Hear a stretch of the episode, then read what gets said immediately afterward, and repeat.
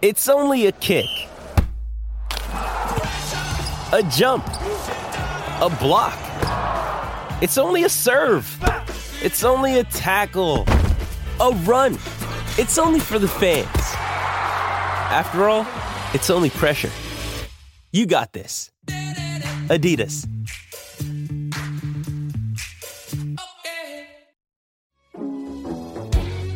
Welcome to the WFNY Cornercast, podcast that takes an in depth look at the Cleveland Guardians baseball team and farm system. Presented to you by the WaitingForNextYear.com network of podcasts.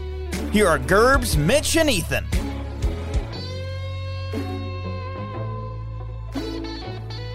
Hello and welcome to another episode of the WFNY Cornercast, brought to you by the Evergreen Podcast Network and part of the Waiting for Next Year community. Should of saying community?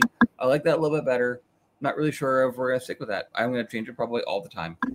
Today is the 21st of July, and I am your host, Joe Gerbs Gerberry, alongside Farmer Ethan. Farmer uh, Ethan, we are right at the end. I was gonna say we're at the thick because we are gonna do this yesterday. We're doing it today. Tomorrow, games are back after the All Star break. How has your All Star break been tweet been treating you? I feel like I'm lost, kind of wandering around with not much yes. going on. This, um, I say, today is the day that I'm like, okay, we can get back to it, guys. I know that there's baseball on today, so it kind of helps a little bit. I had to like get in and check my fantasy teams to make sure there was actually players but I did like the note. I did like not having to log in Monday through Wednesday on the app as I wake up in the morning and check to see if I had anybody that was missing a start. So I'm kind of going through some withdrawal too because over the course of this week, I, I got to watch the home run derby on Monday, which was entertaining as mm. always. But due to circumstances in my personal life, I did miss the All Star game. So I have been sans baseball since Monday night when Juan Soto was crowned home run derby champ. Gotcha. Yeah, that's a it's a long it's a weird break. I think I wrote about it a couple years ago or maybe even last year that there's a it's a it's nice to like it's a nice gasp of air at this point in time because we've had such a long run of baseball leading up to the All-Star break. Um and then especially for a site like us and someone like me who follows so much uh, of Browns football and Guardians baseball that the the All Star break is kind of the start of almost football season because training camp starts next week for the Browns, and so this is a, it's a nice like okay, like see my, see my girls, see my family while I have the time, mow the yard if I want if I can because it's about to get crazy. So, and that's where that's where we're at. We're about to go into the stretch here of trade season and training camps and other sports and all this fun stuff. So buckle up, everybody. Exactly. And uh, as we're getting ready for training camp, as we're getting ready for this stretch run, uh, don't forget, guys, to check out breakingt.com backslash WFNY. You can check out all your Guardians gear that's there. Um, I haven't checked today to see if there was anything new um, after the All Star break, but uh, if you did get to watch the All Star game or saw the highlights, if you were just Ethan and didn't watch, you got to see All Star Andres uh, make a great defensive play uh, behind the back uh, snag and flip it to the shortstop for a double play. Uh, he's got his night night shirt on there. Um, if you uh, watched on Monday, like Ethan did, and saw Jose's 17 home runs, he's got a ton of shirts on there. Jose, Jose, Jose, uh, you're one of the best hitters in the game. Dot dot dot. After me, uh, and I don't think they have any Clase shirts, even though he struck out the side to save the All Star game. But we do need definitely... to get him pro or Clase one because not only did he strike out the side, but the man was a bad first pitch away from an immaculate inning to save the All Star game. Yes. So, uh, BreakingT, get on that. Listen to my podcast and tell me that uh, you are going to get a Clase shirt going working for us here. So, uh, but yeah, breakingt.com backslash WFNY. Check out all the Guardian stuff that's there, Brown stuff. Get ready for the season. So, as we've been saying, it was the All Star break, and so we have All Star things to talk about. Um, as I mentioned, Jose Ramirez ha- was in the All Star Derby, also the All Star Derby, the Home Run Derby on Monday. Um, had 17 home runs in the first uh, first round. supposedly ESPN had a problem where they didn't count one of Schwarber's correctly, and he should have tied with Andre uh, Albert Pujols. But Sure. I think I think Jose was actually would have then been the lowest of the uh, guys that went. But um, I mean, 17 is a respectable number. We've seen guys in single digits, and uh, you know, to to go out there and hit 17, that's no, that's a that's a rare feat. I mean, there's no one's going to come out there and it's very rare for people to do what Julio Rodriguez did and, and Corey Seager, but uh, but to put 17 out there, he's not really a home run hitter. So it, it's nice to see that out of, out of Jose. he did better than I thought he would for a couple of reasons. First was that he swung the bat right-handed. And yes. I heard whispers, you know, from Joe Buck and the rest of the broadcast crew that maybe somebody in the analytics department at Cleveland had suggested, hey, maybe the ball carries a little bit better to left field in Dodger Stadium. And that could have been the advice he'd taken. But uh, as Cleveland fans, we're so used to seeing him hit most of his homers left handed and pulling Right. them into the short porch and right in most ballparks.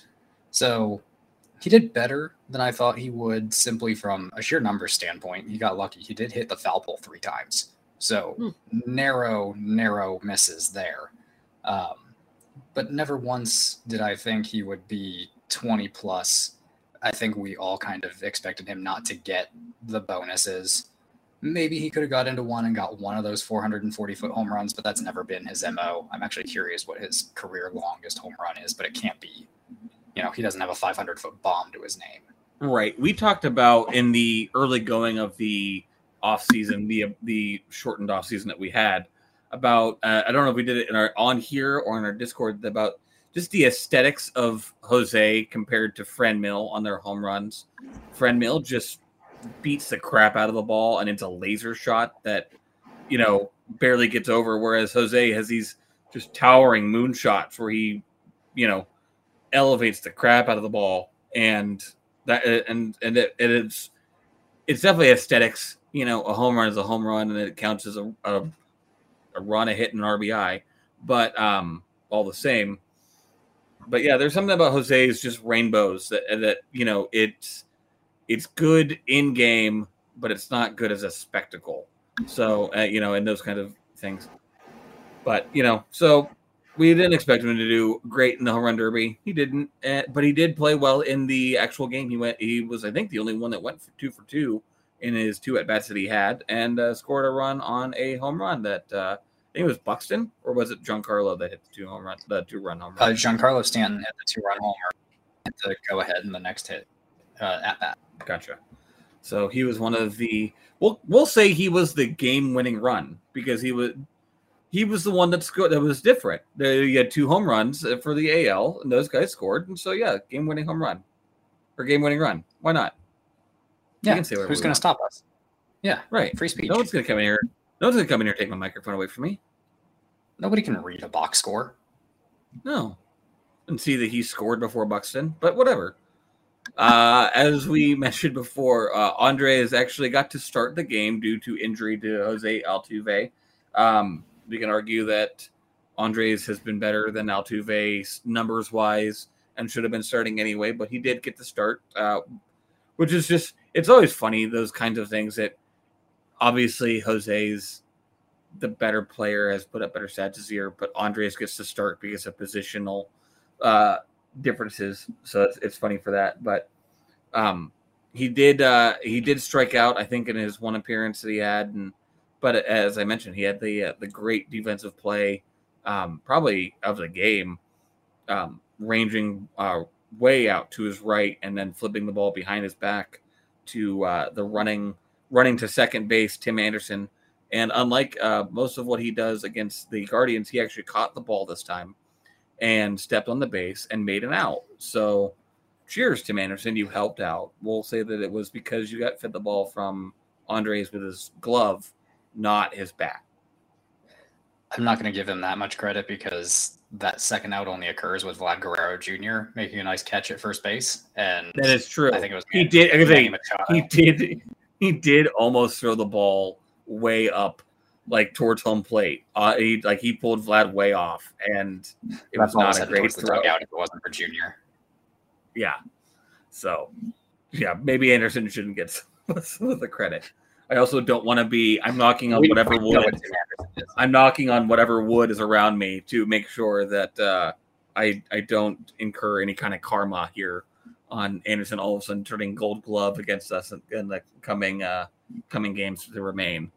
Uh, and the third All Star for the Guardians, uh, as we mentioned, Emmanuel Clase, him of the uh, the the gas the gas cutter, uh, struck out the side, almost had an immaculate inning. Um, he was just unhittable, absolutely unhittable.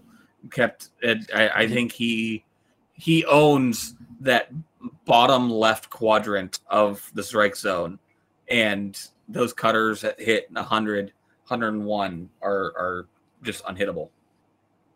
He's really unfair, man, and he had a fantastic 10 pitch outing. Like I said, his first pitch to, I think it was Cronenworth, the third and final guy he faced, was a ball. But other than that, he got everybody up, down, up, down, up, down. And I think it was, I think it was Jose Trevino behind the dish at that point in the game.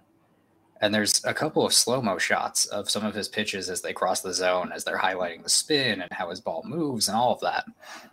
And there's just brilliant facial expressions on Trevino as he tries to track and catch Emmanuel Clase cutters and sliders. Jose Trevino, one of the best stories in baseball. Um, the obligatory. Oh, we have to tag uh, Bodie in any obligatory news that comes out from Trevino because he uh, uh, got to have, I think, some personal time with him in Texas down there, um, with some of his with his kids working out and all those kind of things. But Trevino, just one of the great stories. And uh, there's a really great article on the Athletic um, from Ken Rosenthal where they mic'd up uh, Alek Manoah Alex Manoah, I think, and um, Jose Trevino, and they were talking to him, and they're just discussing how pitching is is so hard and catching is so hard. And uh, but go ahead and go read that, guys. If you uh, don't have it, I can link that in the uh, the show notes. I'll find it and link it tomorrow. But um, yeah, just one of the just one of the great guys in, in baseball right now. So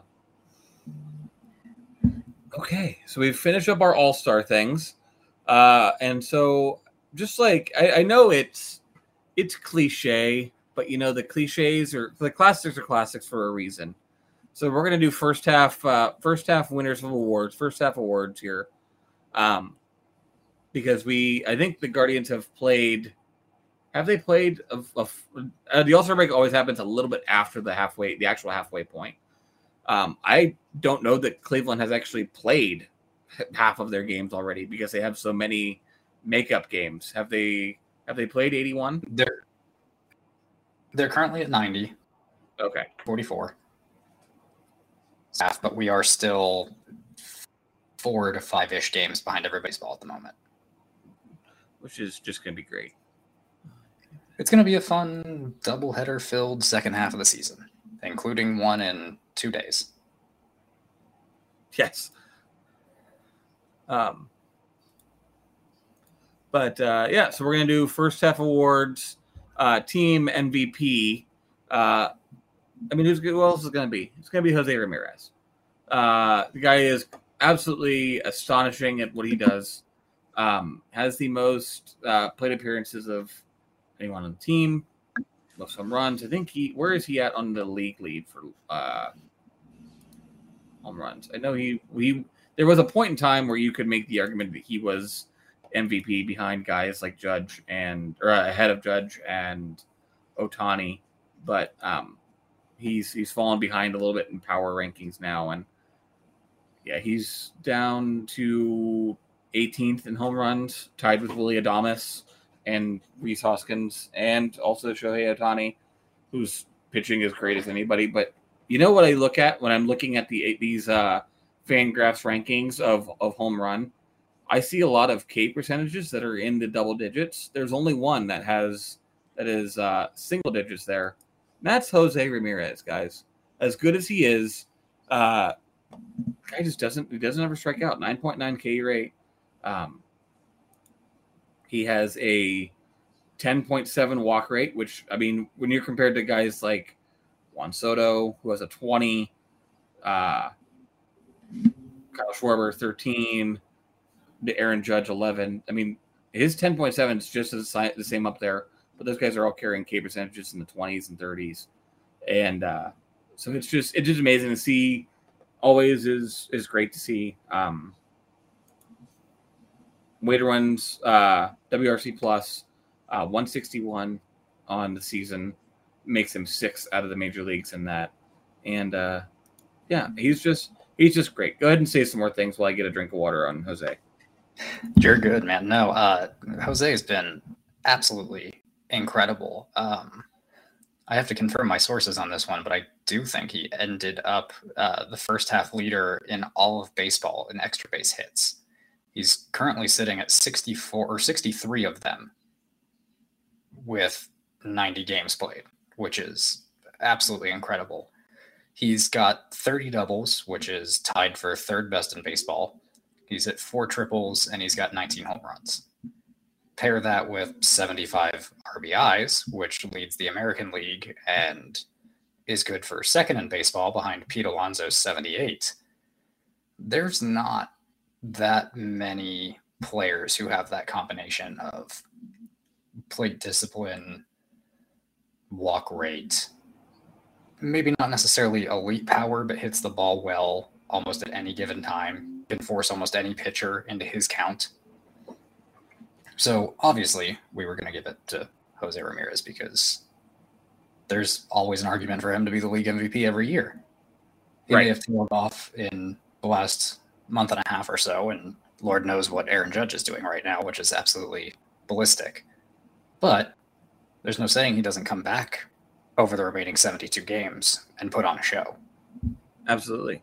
Um, you know, we see guys sometimes the home run derby can mess up some guys' swings and things like that. We talked about that last week, where um, you know, so it's possible that he comes out and you know starts pounding the crap out of the ball again. Who knows? Um, but he's he's always it's always amazing to watch him, like I said, and, just how good he can be at, like you said, walking at, at, getting getting the pitcher to get him what he what he wants, not what uh, the pitcher wants to do. And so it's it's great.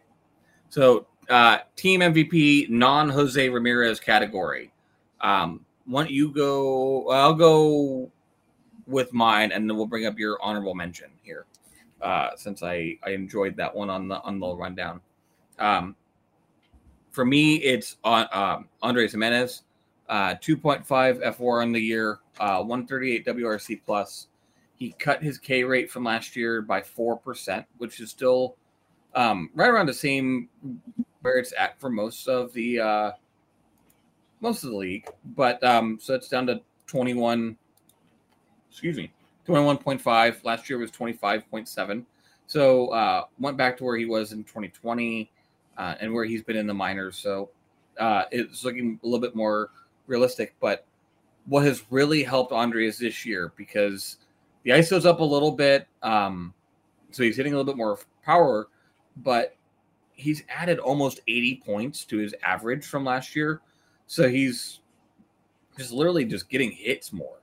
Um, it, there's a giant ri- rise in his BABIP, even from his 2020 season where he was uh, decent with the Mets. Um, 40 point bump in BABIP, so it's not like it's it's not out. It's not astronomical. He's not in the 400s. He's at 353 BABIP, so it's it's pretty good. But it's not it's not something that's going to be. It's a true number. It's not an inflated number. So adding that 90 points to his batting average, 80 points to his batting average is just it just helps fuel everything else that comes with it. Helps fuel the uh just the on base of it all. Helps fuel the ability to get the pitcher to give him what he wants. Um and, and it will event and as we're seeing it's helping the power. Um he's got 10 home runs on the season already. Um he's more than doubled his RBI total on the season from last year. Um hitting as low as he is in the lineup can be questionable, but uh, you know, he's doing great and we love Sorry, him. Could you say that again? All star Andres uh, for the win. My watch went off uh, randomly. My Siri just decided to crap out. So enjoy Siri that. Wanted, Siri wanted to hear you sing the praises of Andres. yes, every day. Can All star Andres. All star Andres come at come at me again. So yeah, it, it's hard not to to sing his praises. I mean, he's 23 years old, and I think he's 17th in baseball in fWAR right now, which is incredible, factoring in his defense, his offense. Um, he's put up two and a half fWAR in the first half of the season already, which is a five WAR pace if you're keeping up at home, which is electric, especially for a 23 year old. Another day is here, and you're ready for it. What to wear? Check. Breakfast, lunch, and dinner? Check. Planning for what's next and how to save for it? That's where Bank of America can help. For your financial to-dos, Bank of America has experts ready to help get you closer to your goals. Get started at one of our local financial centers or 24-7 in our mobile banking app. Find a location near you at bankofamerica.com slash talk to us. What would you like the power to do? Mobile banking requires downloading the app and is only available for select devices. Message and data rates may apply. Bank of America and a member FDIC. Yeah, No. he, and as young as he is, it's it's amazing to get this kind of um, production from him. But and, and it's obviously been the, the theme of the year is getting good young production from Cleveland bats. Uh, but to get this out of Andres and to have that nice little like smug, he made a All Star game before Francisco Lindor in New York. You know that's always great for us to see, and, and uh, yeah, so we're we're excited about him, and and you know he's he's gonna be around for a while, and uh, we're we're we're happy about it. So why don't we go? I now see I listed guys on the rundown that we could have mentioned. We could have mentioned Amed Rosario, who has been has been good, has been honestly really good with the bat. Um, at times the third or fourth best hitter on the team, and the defense has improved at short, not to the point where it makes sense to keep him there with guys that are coming up from the minors, but you know he he's been good. We also could have mentioned Shane Bieber, two point eight fWAR on the year. Uh, strikeouts like no like uh, strikeouts have gone down a little bit, but I mean he's home run per nine point six percent. That's great. Walk rate five point nine, fantastic. Uh, left on base percentage seventy one point nine, doing great. Home run to fly ball ratio seven point four, one of the best out of his uh, career. Could have mentioned him, but we went with your honorable mention. Who's your honorable mention here, uh, Ethan? So I actually, for team MVP, I have two relief pitchers listed here. Uh, the first one is, drum roll please, Twins reliever Emilio Pagan. Oh, you didn't let me get it. I'm sorry. I thought you were muted. That's my fault. But I was Emilio- muted. I was coughing. I was muted, and you Darn told me to do a drum roll, and I came back in. So that's what I, I did. I'm sorry. Keep on with your point. I I ruined. Let's cut this out. Let's do this again. Here, do a run, drum roll. Emilio Pagan. Hey! I still just I, I'm so in love with the stat that we covered about two three weeks ago, where Pagan was by win probability added Cleveland's fourth most valuable player. So I still just want to continue to give him a shout out and fuel that fire as we approach the second half of the season, and can almost guarantee that he does not face the Cleveland Guardians again the rest of this year. They will come up with some kind of injury to not have him on the active roster for whenever those games come around. But the real relief pitcher that I'm going to give my first half MVP to is going to be Emmanuel Clase, and I'm going to go a little bit off the beaten path here. The theme of this season so far with Cleveland has been inconsistency. The offense has vanished at multiple times. The pitching's been a roller coaster of a ride as a whole, both the starters and some other parts of the bullpen. Granted, all of that seems to be leveling out, and they're starting to play about where we expect them to for the most part. Um, everybody still has their standard issues. Zach Plesac's still giving up a ton of hard contact. Nobody knows what Aaron Civale is right now, and obviously he's dealing with a, a fractured wrist. So Sprained. sprained. I'm sorry. Um, Don't there's a don't give him breaks where I don't need there are no breaks. Yes. But I got to give it to Clase because when you have a rock like that at the back of your bullpen for a team that's either struggling to score runs or he's getting loose on short notice because they score five in the top of the ninth and have a reason to send him out there, he's got 19 saves of Cleveland's 46 wins, which doesn't sound like the greatest ratio. It's almost half, but his career best so far in the majors was 24 last season when he won the starting job. He's just five saves shy of tying that and about half the innings pitched. But year over year in each of Clase's three seasons, his strikeout rate is increasing. He's gone from 8.1 in his first season with Texas to 9.63 K per nine. His walk rate is decreased every season from 2.31 as a rookie to 1.41 this season. He's got a career best batting average against of 165. And he struck out 41 batters in 38 in the third innings. So for a team that has been snake bitten on both sides of the ball at any given time, it's nice when neither of them are clicking at the same time that when you do get into one of those 2 1 or 3 2 squeakers, or the team manages to cobble something together the seventh, eighth, and ninth, that you have. There are no sure things in baseball. But compared to closers that I've watched in my lifetime, Clase is as close to a sure thing as they come.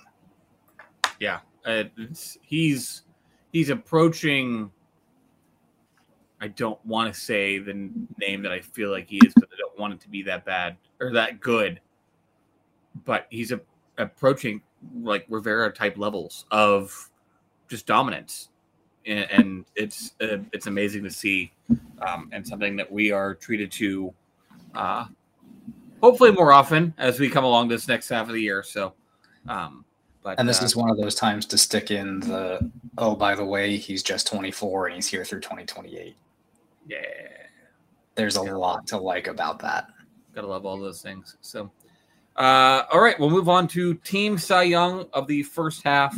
Um, I am going to go off the beaten path, and I am going to mention uh, not the guy I was the, the pitcher I mentioned I could have mentioned in the team MVP, but uh, Triston McKenzie, um, age 27. Excuse me. Um, getting better as he goes along. Um, there's a correlation. I think you actually mentioned this at some point, and I don't know that you actually knew that I have held it as true. But um, when Triston has his hair out, he is so much better than he than he is when he has his hair tied uh, up in the, the cornrows. So uh, his his season literally this year turned back around after he took his uh, his rows out and, and had the uh, the hair out but um, he's doing better as he's been coming along this year.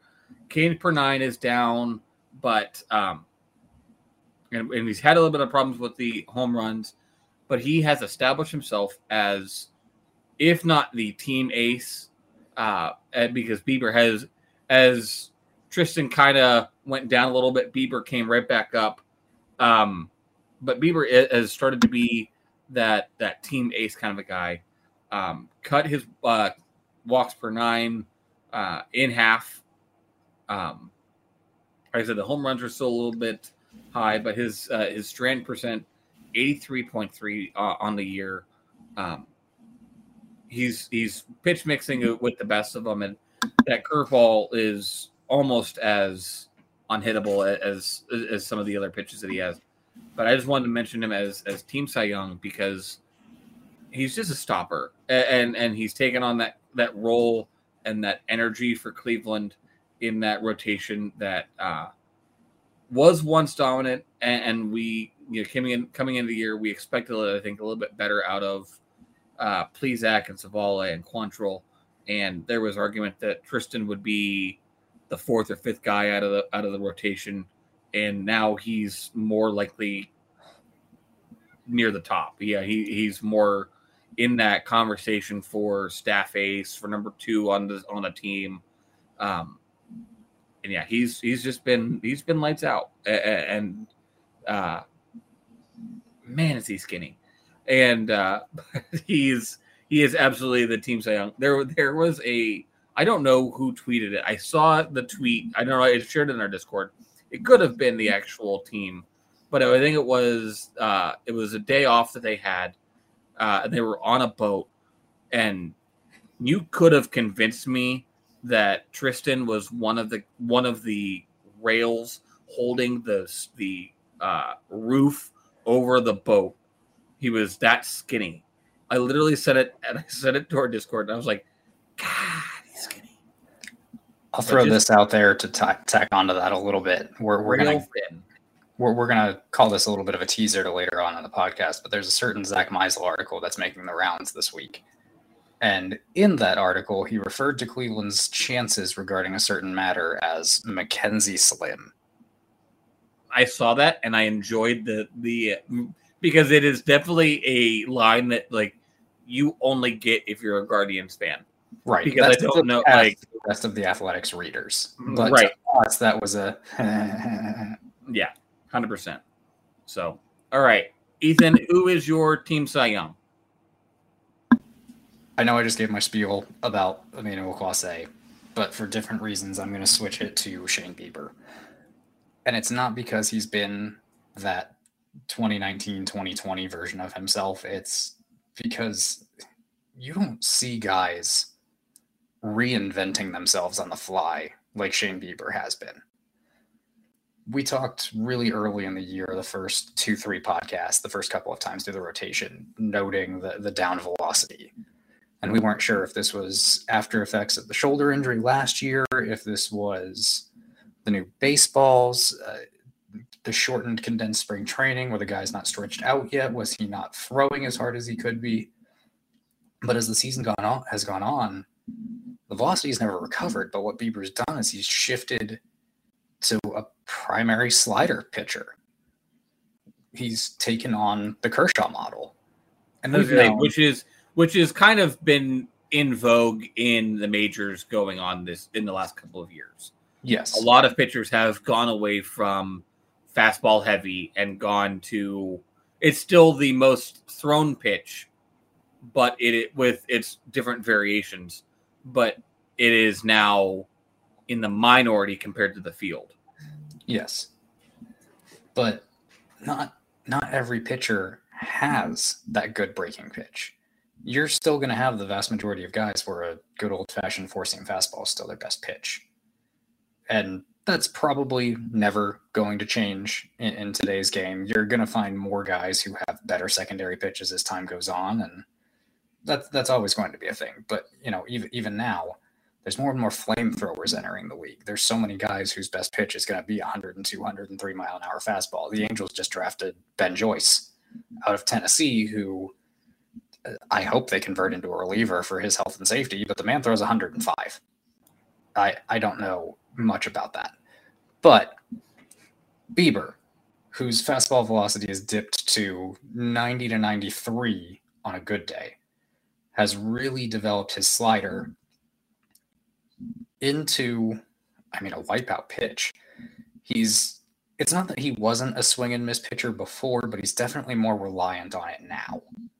And he's been able to still be successful despite an increased fly ball rate. The knuckle curve is still nasty. He just needed some time to really start putting that together and figuring out his sequencing and how he really wanted to attack guys.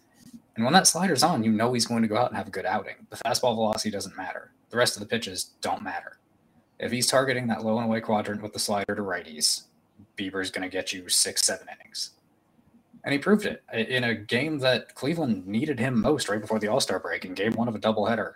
He went out and got them nine one run innings, a complete game.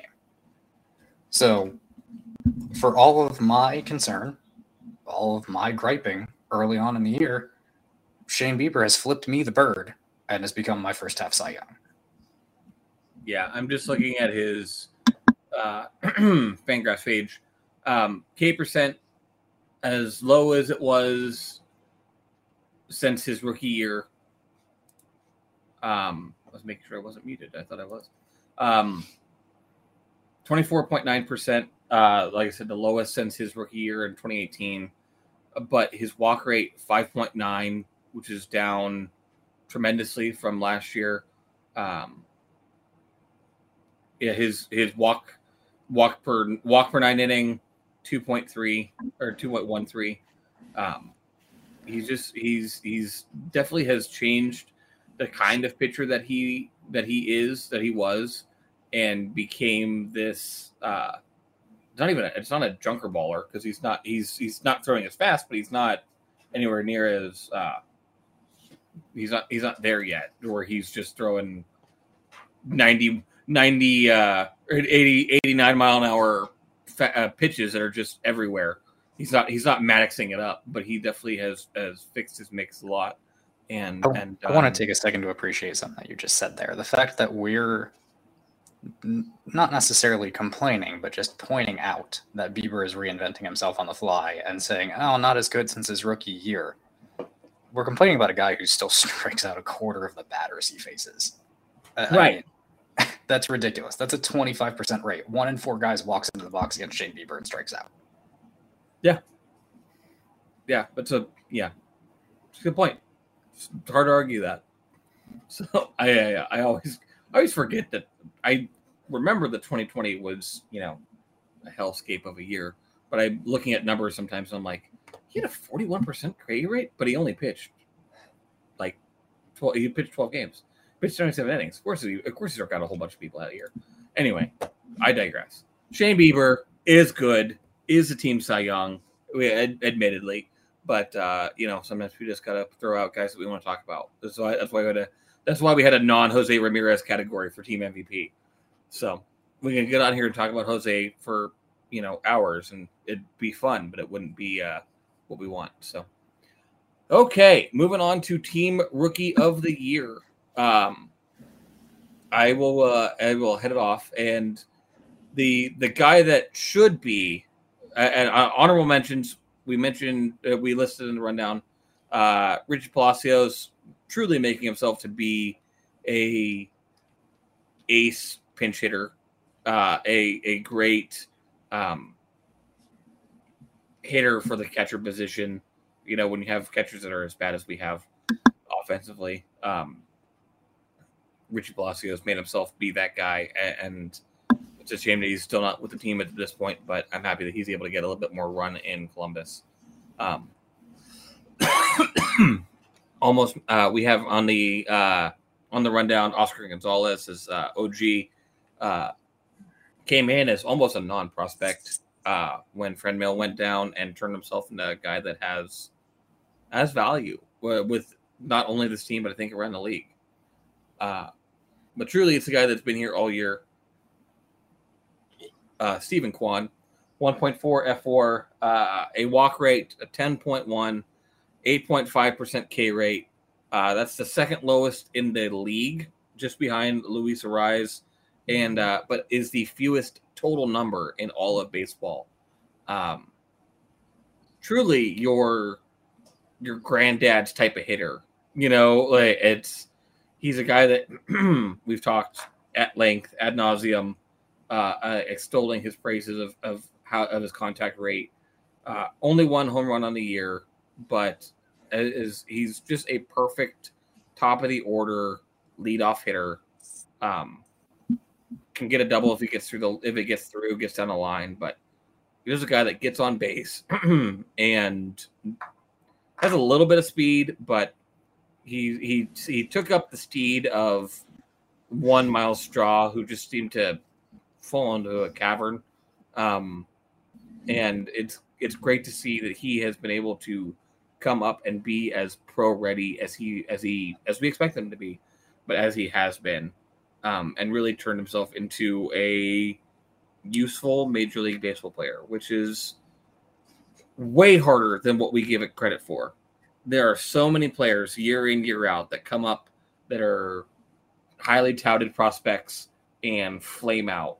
You know, look at look at Mark Appel, who you know drafted number one over in, in the in the uh, draft and just now made the majors as a reliever at what like 29 30 something like that. And you know these guys are as these guys are as good as they are at anything and they don't sometimes they just flame out and, and to be even a major league regular is something that's great and it's something that's that's rare. And to see Steve Kwan be able to do this in in his rookie year, um, it's just really is it's really great. So I'm I'm excited about that. Yeah, baseball's a weird game, man, and it's something that I really love because nobody knows anything. And it's Oh, one of the yeah. prospects too, and and that's that's the beauty of it. I mean, Cody Bellinger is a former league MVP. I think he's hitting like 240 since then. Now, granted, he chips in and still hits for power and all of that, but Right. you know, it, it can happen to Yeah, anyone two- at any given time. Two years then- ago, two years ago, he was getting MVP, and this year, I think there was talk that maybe he was going to be non-tendered this offseason.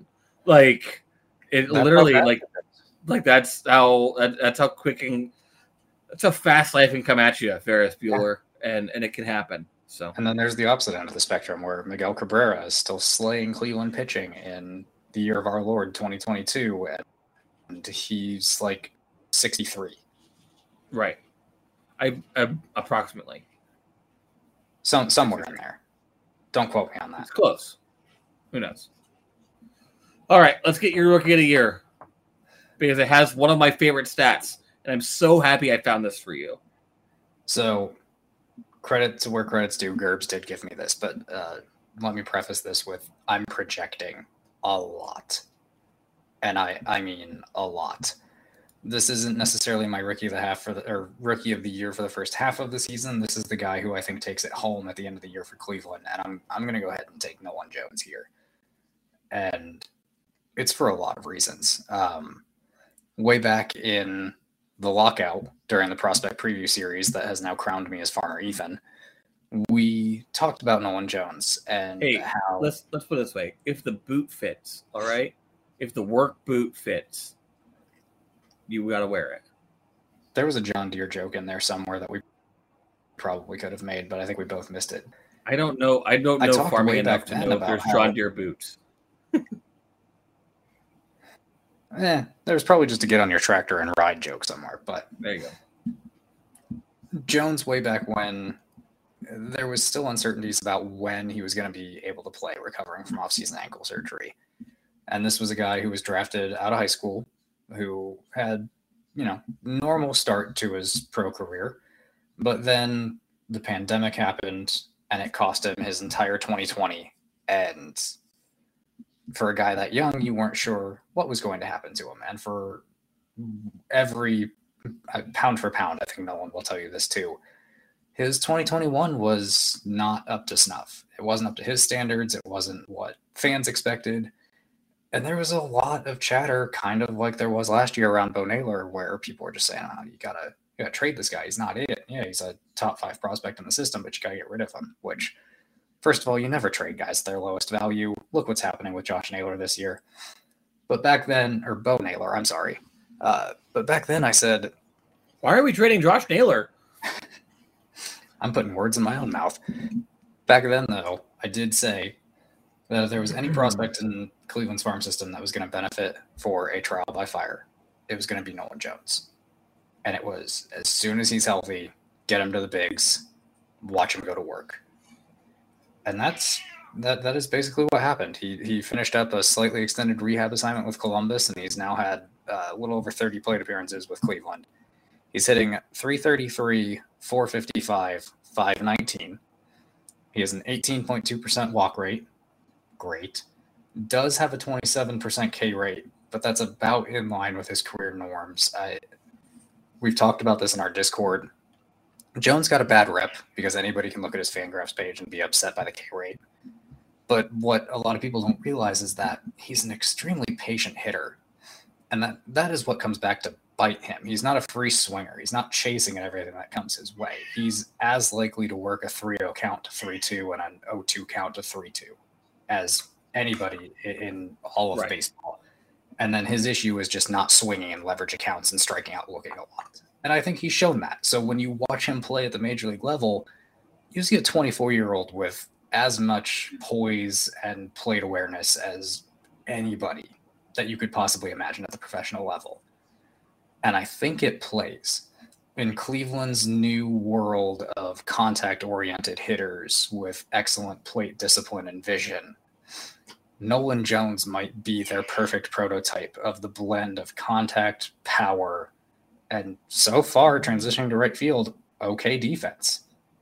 But the reason that I'm giving him this award right now, and the stat that Gerbs is alluding to that is so funny, Nolan Jones currently has 10% of the total amount of plate appearances that first base hybrid DH Owen Miller has with Cleveland. Nolan Jones is only 0.3 FWAR behind Owen Miller for the entirety of the 2022 season. Yeah. Owen Miller possesses a 0.6 FWAR for his entire service year with Cleveland so far. No time on the IL, no time down in the minors. Jones has, and I have to double check this number, 33 plate appearances and has a 0.3 FWAR already. so take that for what you will. I'm projecting hard. It's small sample sizes. I don't think he'll continue to hit 333 with a slugging percentage over 500 the rest of the way with a 176 WRC. Who knows? Who knows? But if who Nolan knows? if if Nolan Jones is hitting 280 and continues to draw walks the way that he does, that's an immensely valuable player in this lineup. When you need mealtime inspiration, it's worth shopping Kroger, where you'll find over 30,000 mouth-watering choices that excite your inner foodie. And no matter what tasty choice you make, you'll enjoy our everyday low prices, plus extra ways to save, like digital coupons worth over $600 each week. You can also save up to $1 off per gallon at the pump with fuel points. More savings and more inspiring flavors make shopping Kroger worth it every time. Kroger, fresh for everyone. Fuel restrictions apply for sure.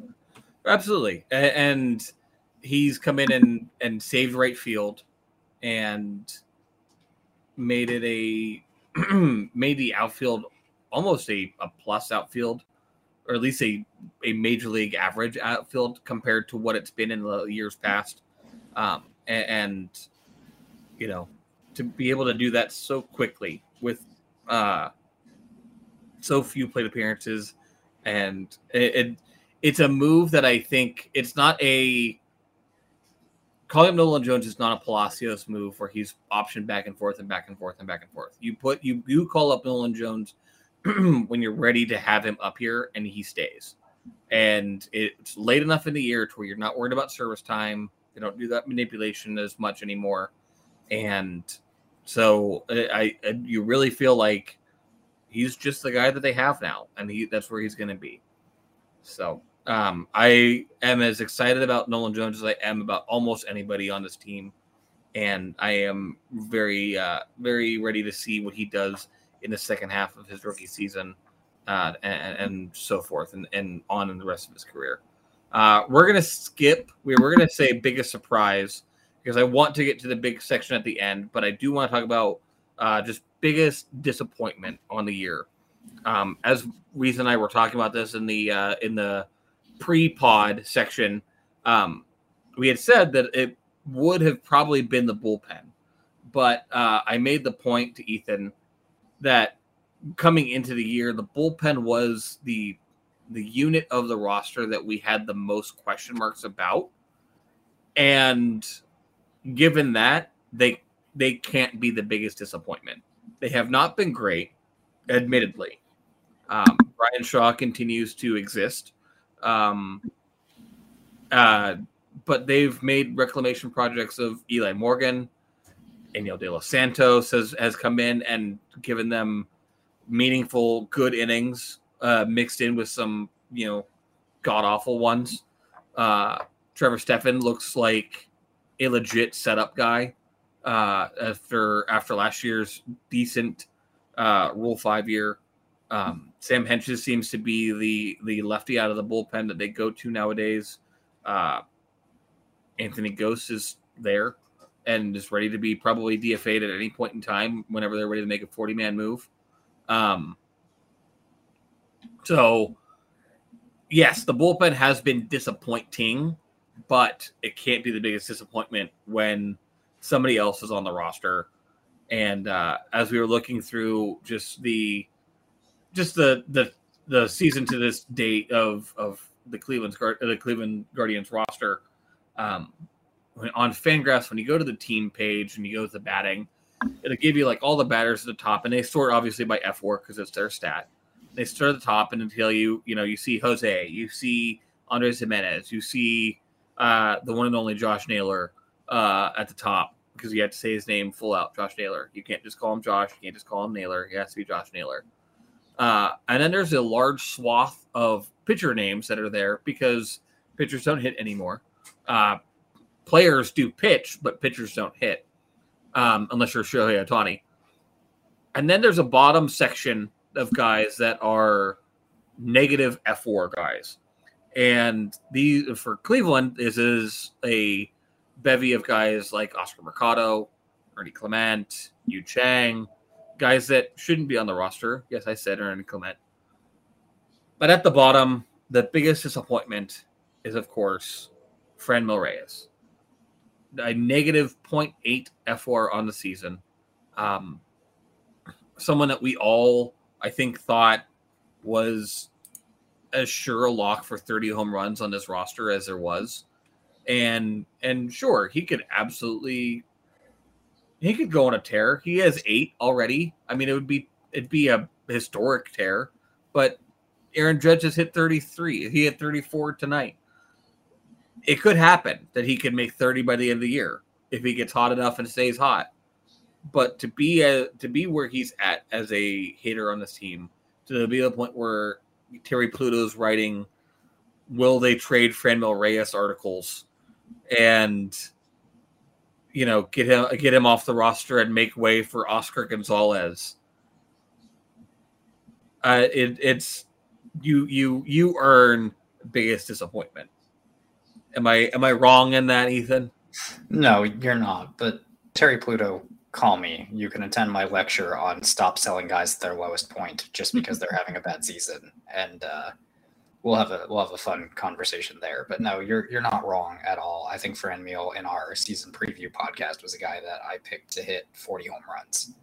He's yeah. long said that that was a dream of his, and based on his career trajectory, I didn't think that was unachievable in his age 26 season. But with the ridiculous spike in his K rate, his incredibly poor batted ball luck. I mean, if it doesn't leave the yard, it's right at somebody. So it's it's either Franmil or it's Myles Straw, but Straw has shown a lot more signs of life recently than even Franmil, who by oh, yeah. his season standards is turning things somewhat around. But yeah, it, it, it was always going to be one of those two guys, and I, I think I have to agree with Franmil. Yeah, it's Straw has definitely come alive at, in that nine spot lately, um, hitting as we talked about last week, hitting for a little bit of power, pulling the ball more, which is great. Uh, you know, he's not being he's not being played as a left-handed batter. You know, uh, that was a, a thing that they were almost. I, I don't know if they actually were, but you easily could have been playing him as a shifted left-handed batter and having that guy in short right field, and, and he's he's starting to pull a little bit more, um, get some doubles in the gap, and and show off his speed. So I, as, as bad as he was, and he was pretty god awful for a while. Uh, it it definitely is Franmil's biggest disappointment, but so uh, the big part that I wanted to get to, and we had alluded to it as we said, um, there's the Zack Meisel article that uh, went around Twitter. Um, was it yesterday or was it the day before? Might I think it was the day before. I think it was actually the day before. So, um, if you are not a big follower of uh, Major League Baseball in mass, um, the big news that has been happening just before All Star break and, and surprised it wasn't. It was talked about enough, but I'm surprised it was talked about more during the All Star game and All Star break. Um, Juan Soto of the Washington Nationals turned down a 15 year, $440 million offer from the Washington Nationals to uh, be basically there for his career or the vast majority of it. Um, and so now they have completely shifted gears, done a 180 uh, pulled the e brake on it, and Washington is uh, shopping Soto around the league. Uh, the 23 year old Juan Soto would easily be the best hitter traded in the last in recent memory. I don't know that there's been a guy that's been as good as Juan Soto uh, at what he doing and what he does, hitting the ball um, over the last couple years. I, I, the Machado trade made made you know, just that's someone that's been in the majors. Obviously, like Fernando Tatis got traded and he's been great um, when he's healthy, but uh, an established guy in the majors. I don't know that there's been a guy that's been as good as Soto has been and has possibly been talked is, is being talked about as being traded. Um, but Zack Meisel's piece was should the Guardians go after Soto? Should they be involved in this sweepstakes? And um, we're going to have Mitch on the pod today. He's just taking a break today, um, extending his All Star breakout. So, uh, but I'm, I'm happy that it's you and me talking this because as we were discussing this in our in our uh, Discord, I almost said Slack. Um, you weren't around when we had a Slack. Uh, you we actually come down. It came down on this on the opposite. I think where I am actually in favor of the idea and you are against the idea of it. So let me lay out why I think it's a good idea. Um, obviously, there's a there's the prospect cost to it all that is is going to be heavy, super heavy, and the the likelihood of, of Cleveland being able to sign Soto to a long term deal when he's turning down 440 million dollars from Washington. It's kind of obvious, being a Scott Boras age or Scott Boras uh, player as well, and he wants to try free agency. So any team that's acquiring him has to know that you're basically not going to be able to sign him long term. So you're giving up prospects for two and a half years of Soto because he's a, he's uh, arbitration eligible year two and year three the next two years, and then he was free agency after that. Um, but you're looking at a term of prospects,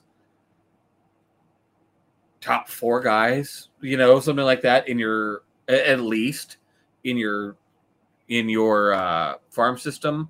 So for Cleveland, if they're that's looking at guys like your Bo Naylor, which maybe or may not. I don't know the Bo Naylor because they got Keibert uh, Ruiz right at, at, catcher, so they're not looking at a long term catcher spot. So Naylor may be staying, but you're looking at guys like Valera, who is recently who is, you know, we talk about being off limits, and that's the one guy that isn't touched.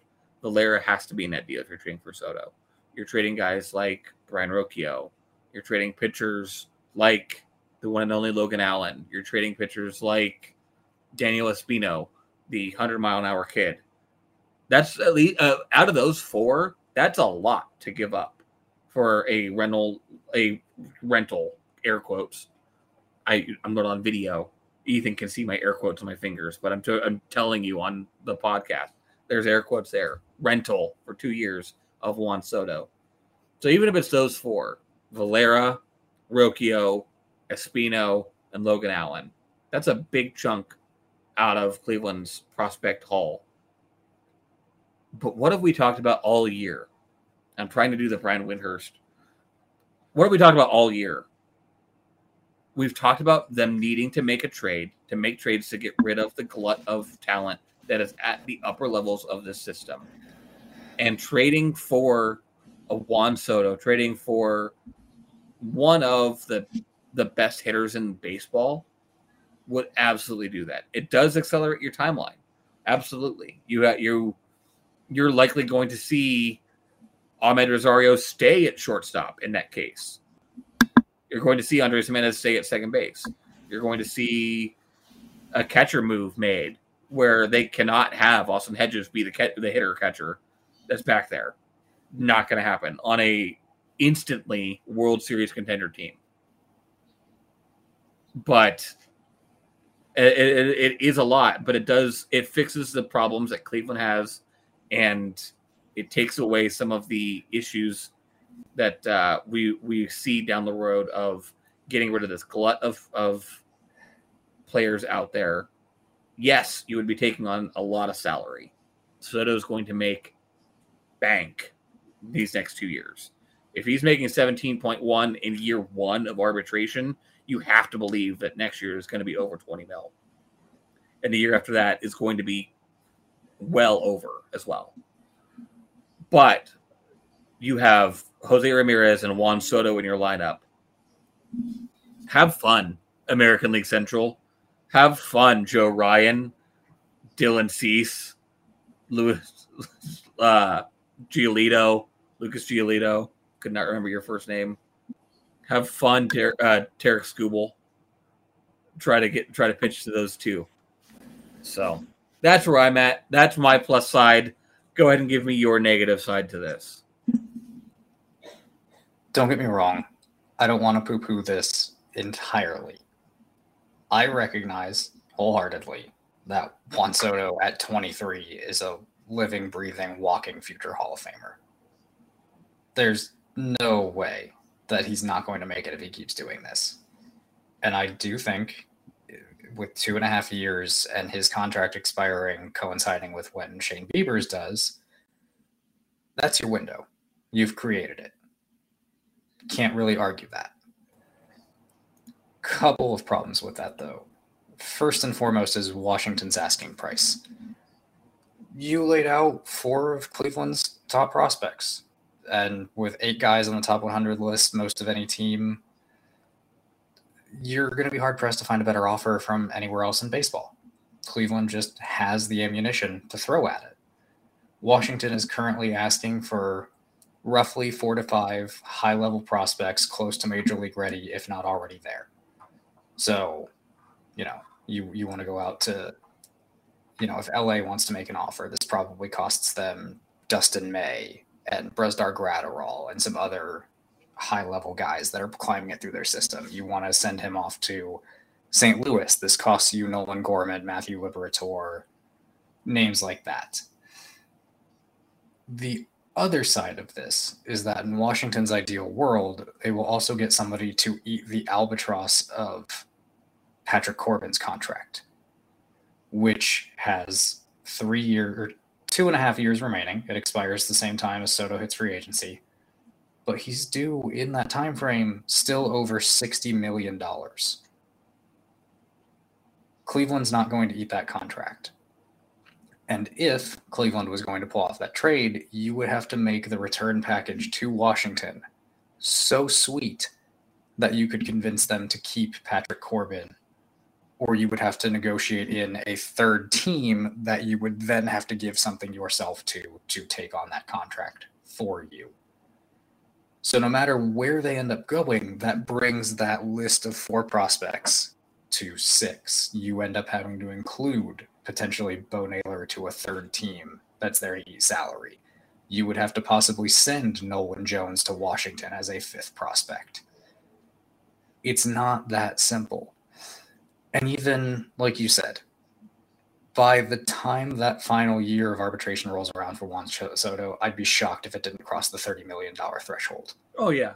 With his performance, inflation, the whole nine yards, I really think he's going to be due 33 to 35 million that final year.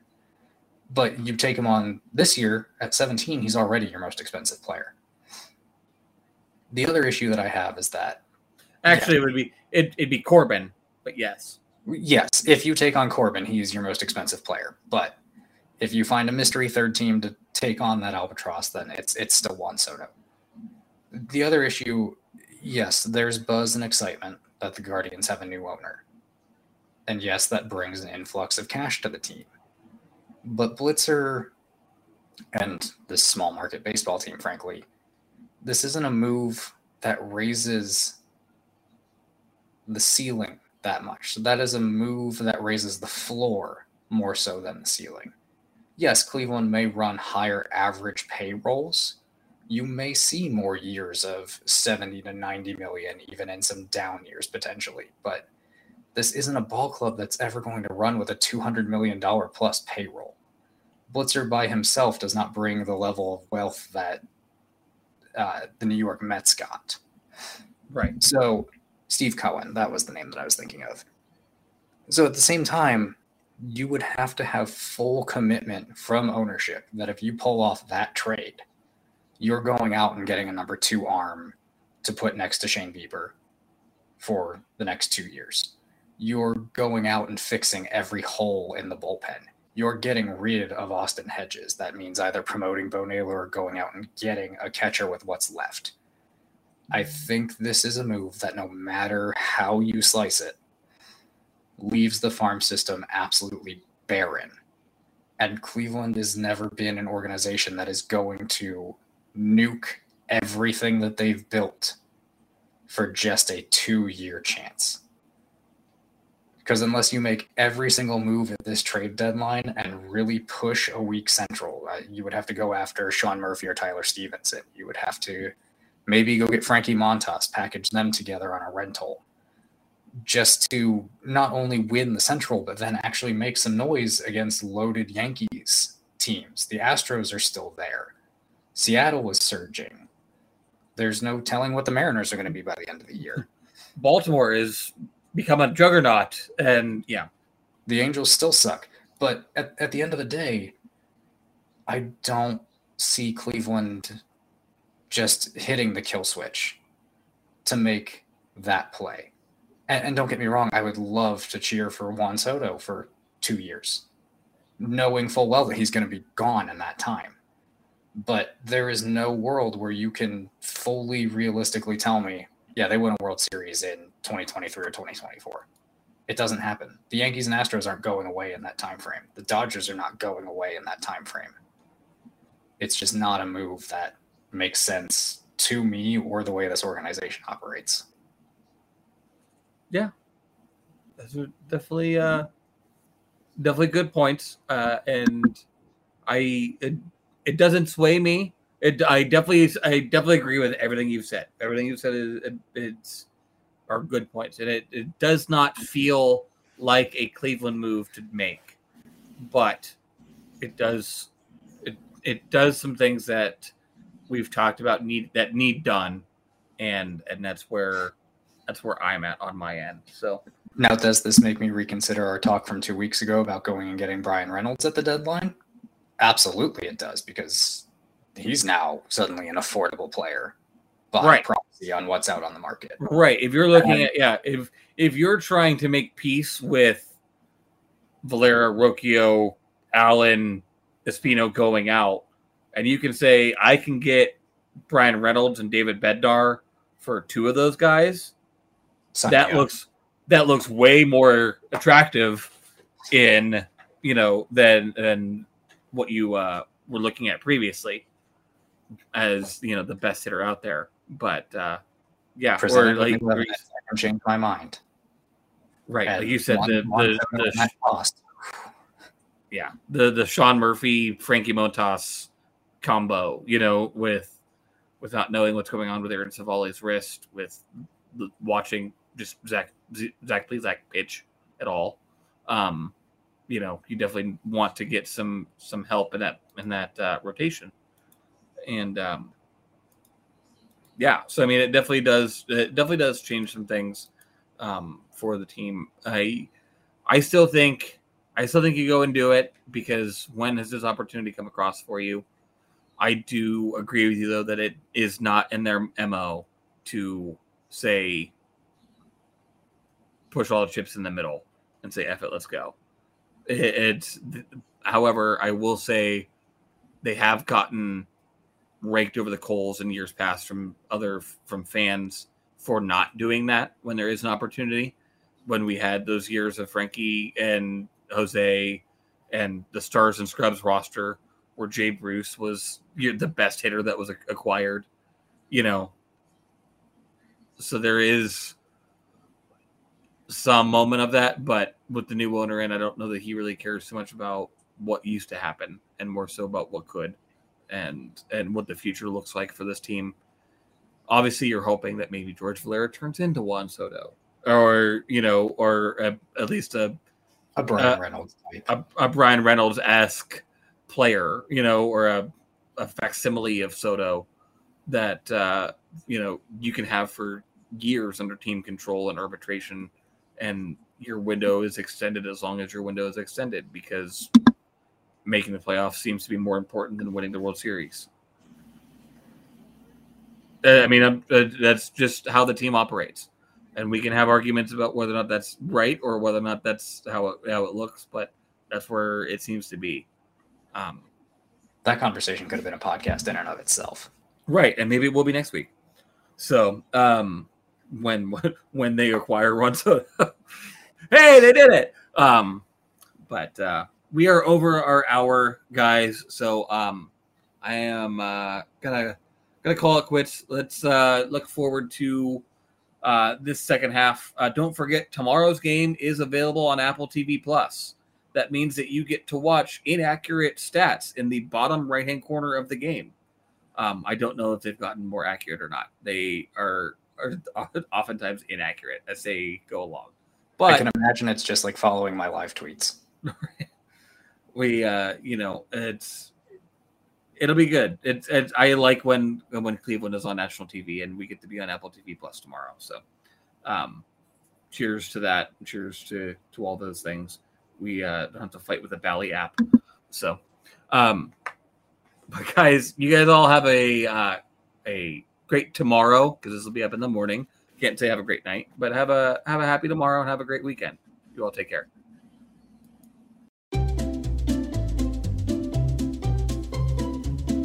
Hello, and welcome to Novel Conversations, a podcast about the world's greatest stories.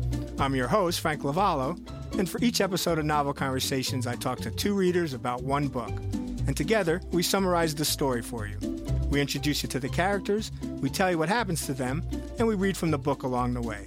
So if you love hearing a good story, you're in the right place. Our ninth season is coming this fall. Tune in to hear from some of the all time great authors Charles Dickens, Jules Verne, F. Scott Fitzgerald, and more. Subscribe to Novel Conversations wherever you listen to podcasts.